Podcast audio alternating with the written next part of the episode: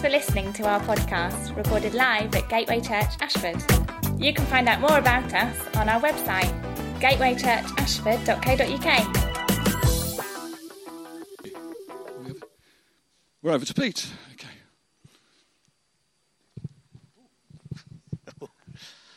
Great. I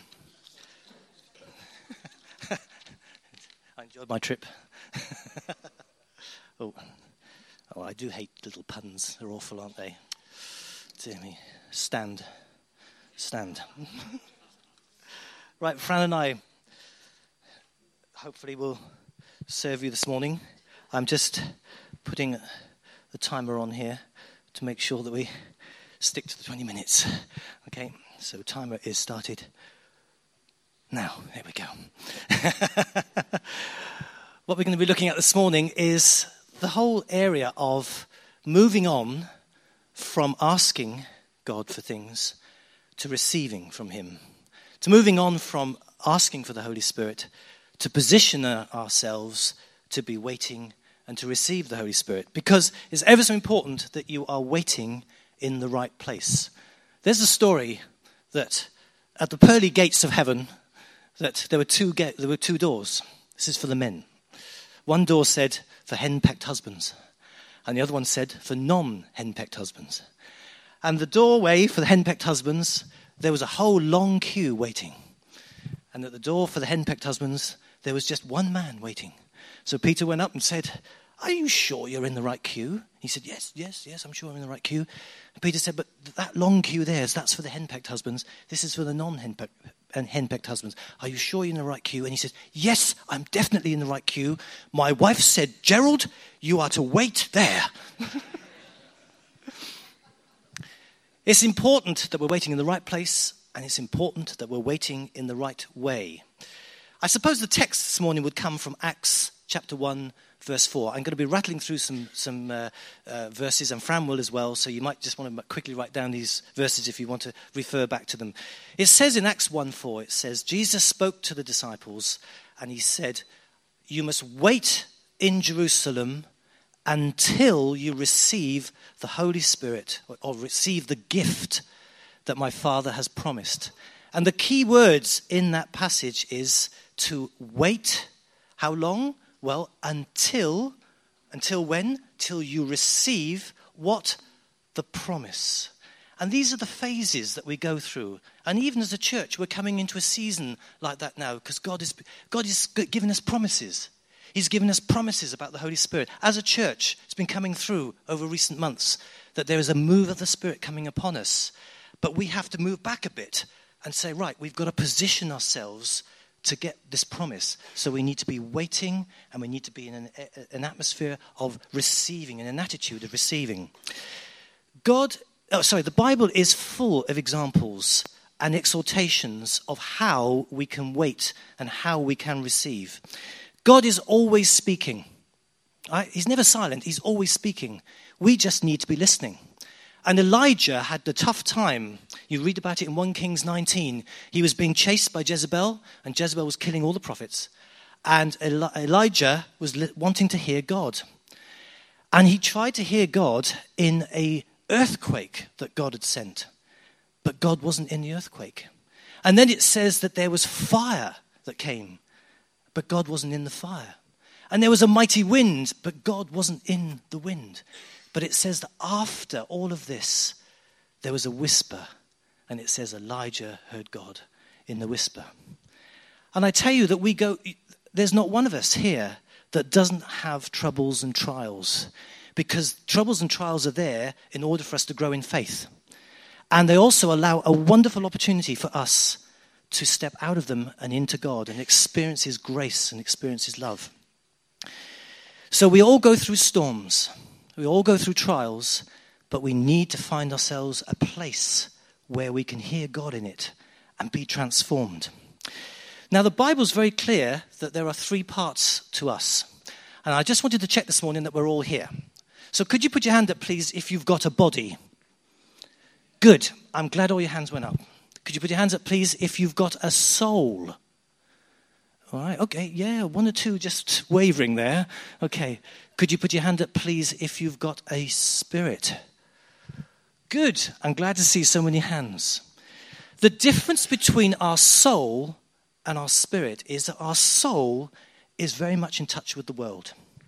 Our soul is affected by the world. It's affected, it, it, our soul is our feelings, our emotions, our thoughts, and we get so affected by the surroundings. So our soul is affected by our surroundings. Our spirit is in touch with heaven. Our spirit is unfettered. Our spirit is always longing for more of the presence of God. That's why the Spirit is within us. It's because it's longing for more and more of the communication with heaven. Trouble is, our, our soul gets in the way. now, please don't get me wrong. Your soul loves God. Your soul wants to serve God. It's just that your soul wants to have international recognition for doing so. Your, your soul wants to be noticed. Your soul wants the stuff. Okay? Your spirit is free. Your spirit doesn't want that. Your spirit just wants the presence of God. And so we're entering into a phase as a church, I believe, where God is going to be showing us and teaching us how we can train ourselves and learn to quieten our, our soul so that we can allow our spirit to take the right place in, our, in, in the right position so that we can hear the Holy Spirit, so that we can receive the Holy Spirit. It says in Psalm 46, verse 10, it's a very famous verse. It says, Be still and know that I am God. But what you may not realize is the majority of the rest of that psalm is all about earthquakes, moving landscapes, nations crumbling, and uncertainty. And in the midst of all of that, God says, Be still and know that I am God. But there is a way that we can do that. Do you know God has m- amazingly put in the soles of our feet very tiny sensors that can pick up small movements in the ground? And people who live in earthquake areas, when there is an earthquake or the possibility of an earthquake, they take off their shoes and their socks so that they can be more sensitive to the surroundings, so that they can sense the tremors. And also, when the tremors come, when the shaking comes, they are able to position their feet and get a better grip, and they're able to stand when all around is moving. And I believe that that's what God's wanting us to do. He's wanting us to be able to stand when there is trials all around us, when there's shaking going on, to come to a place where we can hear God. So, Exodus 14, verse 14, this is where the Israelites were jammed between the army of Pharaoh and the Red Sea, and there seemed nowhere to go. And yet Moses said, The Lord will fight for you. All you have to do is to be still. And I believe that God is speaking to many of you and saying, I know there's a lot going on in your life, but be still. Just learn to come to rest in God. We've got many promises, as I say, that there's over us as a church that God is moving us into a new phase. In Hebrews chapter 4, the whole chapter is about coming into God's rest, coming into a place where we know the peace of God and we move from that position of the peace of God.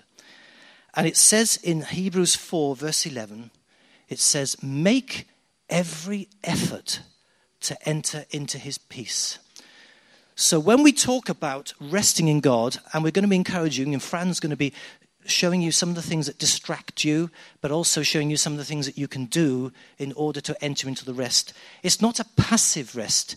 It's not a sort of, okay, all right, I'm going to think of nothing. It's not like that. It's an active rest. It's do everything that you can to enter into this rest.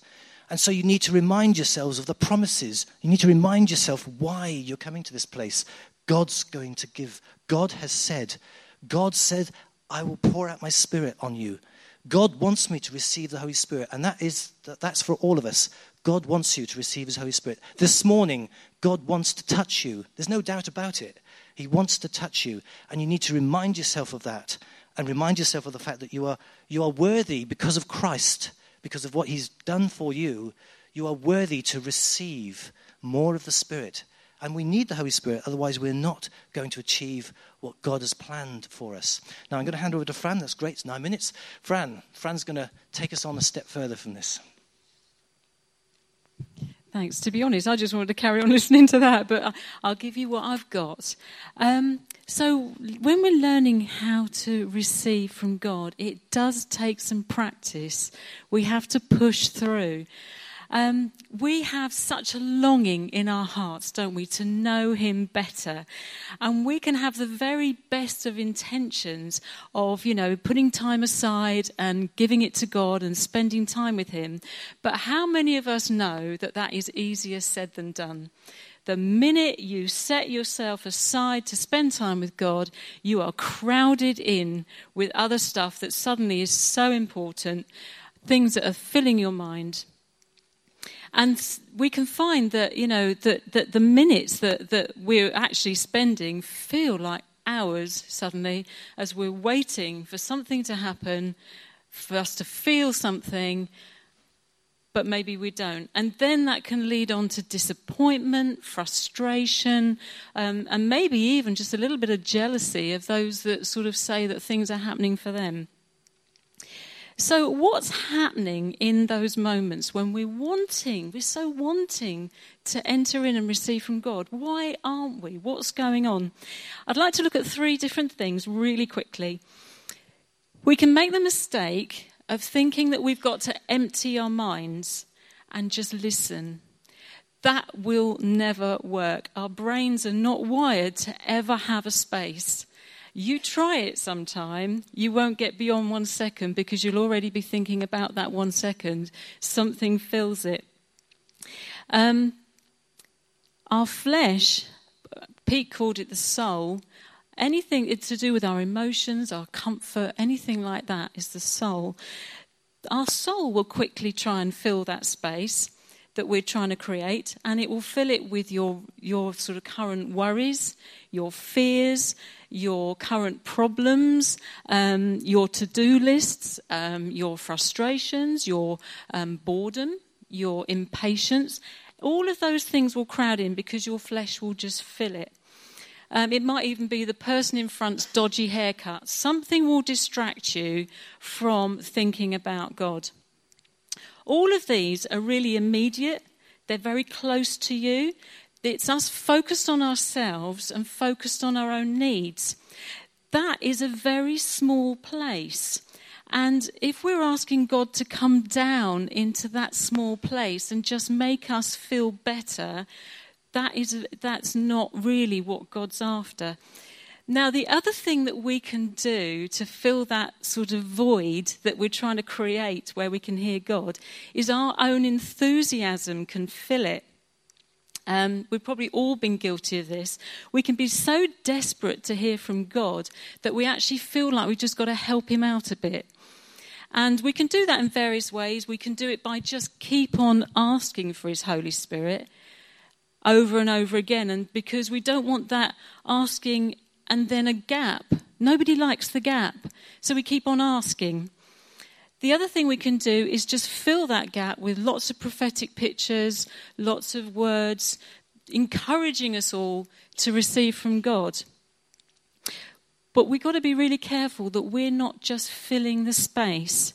We've got to cut back on all of that and actually ask and then receive.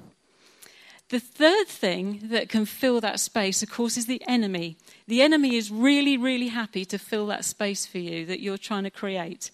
And the way that he'll probably do it is he'll be popping negative thoughts about yourself or about other people. He'll be popping those in at the back of your head, and then he'll run around the back and say, Call yourself a Christian. How dare you be here trying to receive from God when you're thinking things like that? So think to yourself when you when you come into worship, when you're trying to spend time with God, think what what am I listening to? What's going on in my head? If you're just feeling unworthy or you're just feeling guilty and so you feel like you can't come to God, then realize that you are listening to the enemy and he doesn't want you to receive. So I had this little picture in my head, uh, a really basic one, but I just thought, let's picture ourselves waiting for the Holy Spirit bus, but we're at the wrong bus stop. Okay, so picture this. If you want to catch a certain bus, you've got to be at the right bus stop. Otherwise, you are going to watch that bus sail right past and be really upset about the people who did manage to get on it. So, what do I mean by that? So, receiving um, more of God's presence, His power, His anointing in our lives has so much to do, as Pete said, about how we position ourselves. If you've positioned yourself at the wrong bus stop, then you are not going to catch the bus, okay? When your mind is filled with your problems, your inadequacies, your distractions, you are on the wrong side of the road. You have not positioned yourself to receive. So, what's the right position? So, how do we wait on the right side of the road? The right position is always in our minds because that is where the battle is. So, we've got to change those thoughts that really aren't working for us. Okay? The right side of the road is where you begin to fill your mind with what God says about you. All right, when we sing the worship songs that we've been singing today, they are full of truth. And as well as us giving praise to God in that, He is also always singing those truths back over us, building us up in our spirits, raising our faith. That's why it's so important to have worship songs that are just full of truth, because it feeds us and it raises up faith within us the more we know about how God sees us, all He's done for us, and all that He's got for us, the more we can rise up. The more we can cast off our old selves, and the more we can receive from Him. So we've got to give no more room to negative thinking about ourselves, and we've got to give more room to being open to receive from God without fear. So we've got this whole month, we've still got some month to go, and next month it's about receiving from the Father and just focusing in on Him.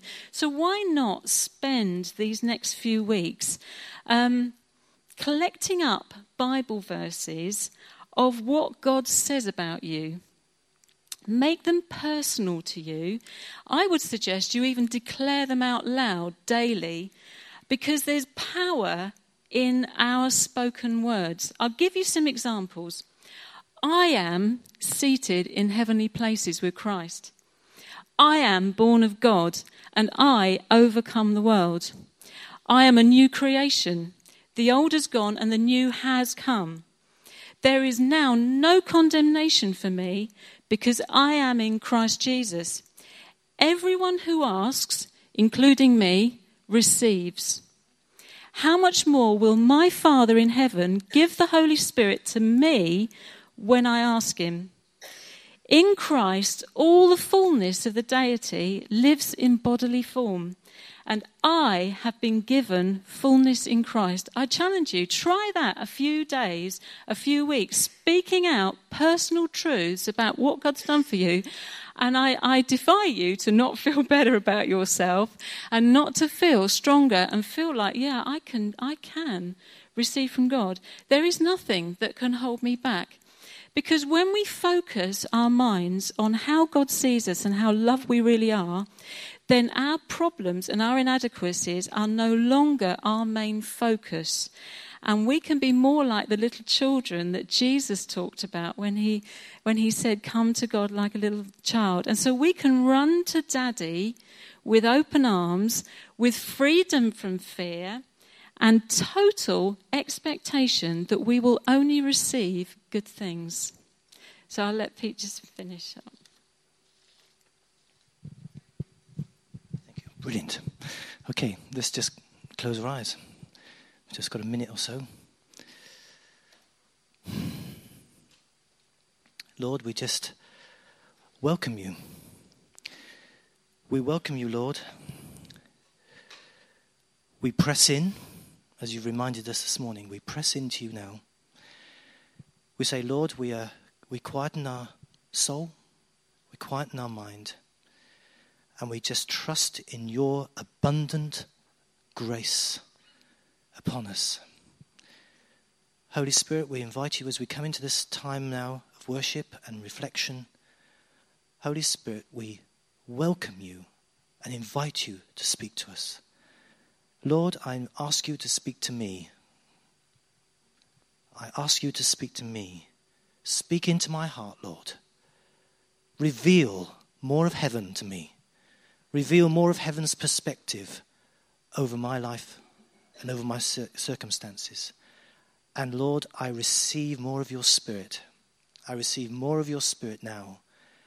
I just open my arms and I just allow you to pour over me to the glory of Jesus, to the expansion of the kingdom, and to the moving of the Holy Spirit in, through, and around me and through me.